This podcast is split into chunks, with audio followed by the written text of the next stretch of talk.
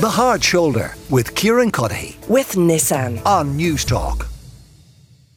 Paul Williams, though, has joined me here in the Palace Bar. We're broadcasting live from the bar today. They are marking 200 years uh, in existence. Uh, 1823, they first opened the, their doors, and uh, their doors certainly open uh, this afternoon, this evening. It is absolutely uh, packed. Uh, Paul Williams, the crime journalist with the Irish Independent, is with me. Paul, there's, there's, so much we could and can talk about, but we might start with this massive, massive drug seizure yeah. off the coast. how significant is it? It's hugely significant, but can I say for the first time, this is the first first time I've ever sat in a pub and had to discuss serious issues like drug trafficking, especially when I see some of the rogues who are here, old friends today. Uh, the last thing we'd be talking about is drug trafficking. But yeah, it was hugely significant. Uh, a major group of people came together, they invested probably 70 to 80 million euros for a, a, shipment that was worth 157 with a potential street value when it gets into the drug economy on the streets across Europe of about half a billion. Uh, it has affected them very badly. They bought a ship to even transport it across the uh, Atlantic. But everyone is saying this, and it is a massive victory, a stunning victory for the police and, and the, the, the law enforcement agencies and the defence forces and everybody involved. And it shows we really can do it. However, before we all lose the run of ourselves, that was one shipment. It was intelligence led operation to catch that one shipment. It is one shipment in probably 20 that occurred yesterday alone, uh, Uh, elsewhere across Europe and down across West Africa, at least because it is a vast, vast industry. And the best way to describe how, particularly cocaine, which is a hugely destructive drug and it's got so many other implications, it's about like to, a guard described it to me. It was it's like trying to block up a, a, a, a mountain stream, and you try and block its course inevitably, no matter how you try and block that course, the water will deviate and find a way on its back to to get back on its course again. Yeah. So it's going to get through to the market because there's such an insatiable and steadily growing and increasing demand. Like the, the very, very conservative estimates at the moment are saying the coke trade in Europe is 13 billion.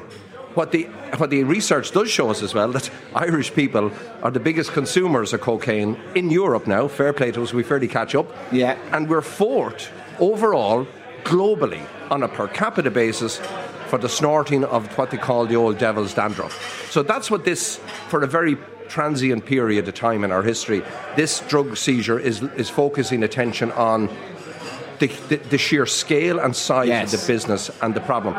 And then it will fade away because nobody, it's, it has become so inculcated in our daily lives that it's, it's almost seen like the norm now. But the, is that the MO that these gangs would generally follow? Kind of container ships, as long as they can, staying in international waters. They will get close enough to a country so that a smaller boat, be it a trawler like we saw the other night, or mm. was it Dances with Waves, the yacht, yeah. a, a, a, a, number of years ago, that they go out, they unload onto mm. that, and then they drop it at shore. Well, the concept, the mothership travelling around the world delivering drugs, the, the, the, first time I ever saw that here in Ireland was in 1995 when 50 million pounds worth of hash was loaded onto a trawler off T- Castletownbere and the people on the crew, the crew of the ship all turned out to be undercover cops. It was great fun and they were doing it all that length of time ago. So this mothership, there is no doubt, this MV Matthew, this didn't just come to the Irish coast. This thing has been loitering around the coast of Africa, between the Canaries and the coast of Africa, for uh, several weeks, three or four weeks. So it wasn't doing that because they were running out of diesel or they were deciding to sun themselves on the deck. They were meeting others because the west, that whole area is where the, what Route 66 or the cocaine highway ends because it's the easiest place to bring drugs ashore. So I would say that Ireland was probably one of the last ports of call and then these idiots, like extras out of Only Fools and Horses. I, I don't. You're, you're, not too old to remember Only Fools and Horses. no, no. I know Roy Curtis down there isn't, but Roy, you might remember Hull, to Hull and back. But your favourite comedy. The two boys went up and they hired a trawler to go to Amsterdam to collect uh, illegal diamonds. Curtis is nodding furiously. He remembers it well. But the point about that was the minute I heard about that is that incident, these two gobshites turned up in Castletownbere, and all the local nautical experts are saying, "Listen, these two lads don't look more like they're at home uh, walking in a field in Leitrim, never not to be getting on a trawler and going out into the Atlantic Ocean. So, okay, they do really sophisticated and intelligent things, but then they do some really, really stupid things. Mm. So that's the trend. Before, by the way, as well, say about 10 years ago, the average big cocaine shipment would have been half a ton So Yeah. that's why they used to have them the yachts, as you mentioned.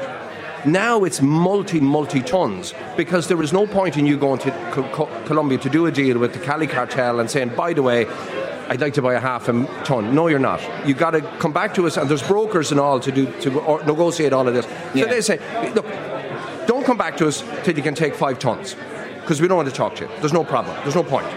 And that's what's happening. So they're they need the big, big ships. And of course, they're using the banana boats, like the, the, the banana boats that come into uh, once every couple of weeks into Cork, Yeah. Ringaskiddy.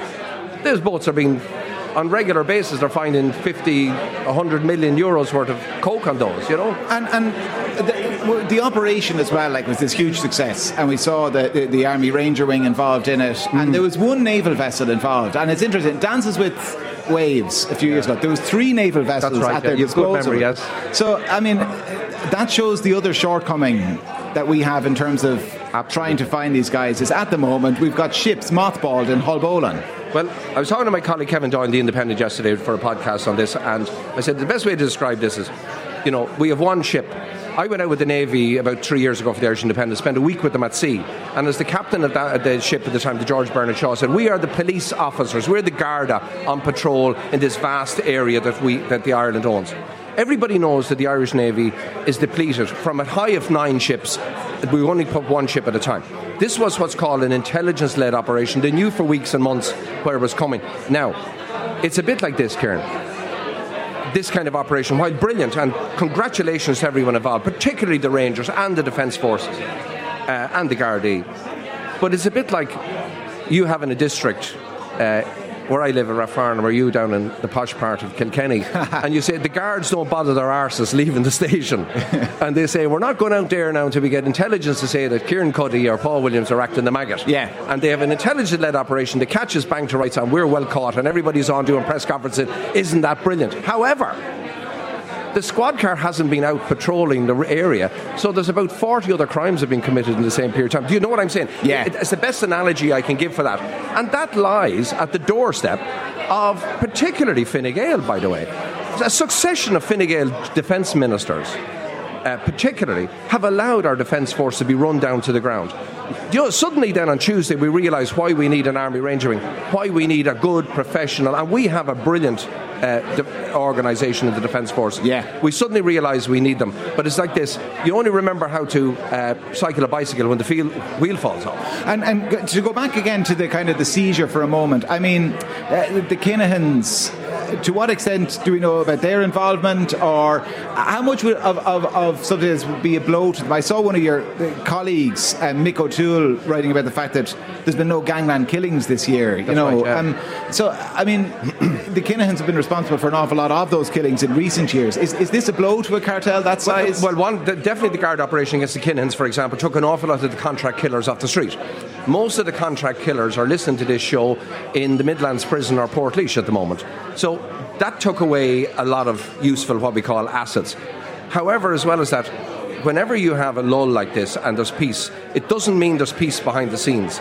It is just a matter of time before they crack off because you're talking about extremely vulnerable, volatile, greedy, nasty psychopaths who, if they, because the profits that they're making are so prodigious, if it comes to a stage that they feel somebody's challenging me, well, I'm going to just have to start killing them. And you can, a spiral of gangland, like we should be, it is a brilliant uh, indication at the moment that there have been no gangland killings. However, never count your chickens, always keep your fingers crossed because it can blow up like a bushfire at any time. Uh, listen, before you go, uh, the other big news, I guess, in, in, in your world, in the, the world you cover, is uh, the GRA and uh, the return possibly of the blue flu. I mean, we really feel like we're coming to a head here, don't we? I, I said this to you a couple of weeks ago when we talked about yeah. this first year. Like you know, um, and I wrote about the Irish Independent. Like it didn't take a, you didn't take a psychic to work it out. Like the, the short overtime is the Achilles tendon here, the Achilles heel. Yeah. Uh, to be honest, I put nail my colours to the mast as an observer of this for 30 years, and I know I get in trouble with it. I think the cops are right.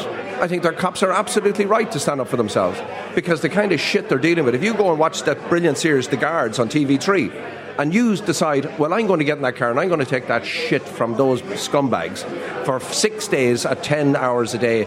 I prefer to do it for 12 hours a day for four days. Think about it. Yeah. It- it- their, health, their life, health balance, work balance, you can't deny or dis, you can't dish and you cannot dismiss the opinions of 9,000 people. And as well as that, the government clearly are getting concerned because you have to remember as well, Kieran, we said this before. Mm. These guards represent a huge cohort of voters out there. Yes. And they are well pissed off with Fine Gael and they're probably a little bit pissed off with Fianna Fáil and watch this space. So, you know what? I think it, it's it's an unprecedented crisis. It's dreadful that it has reached this space because, in the end of the day, the people who pay for this are the people listening to this show, the yeah. ordinary, decent per- person who picks up the phone and dials 999. They're the people who are going to suffer. Paul Williams, crime journalist with the Irish Independent. Paul, thank you very much. And I know you're going to stick around and maybe try some of that 200 year old uh, porter recipe that so they have. Give me gunpowder gin now. well, listen, Paul is going to stick around. He'll be back with me uh, a little bit later. The Hard Shoulder with Kieran Cuddihy. With Nissan. Weekdays from 4 on Newstalk.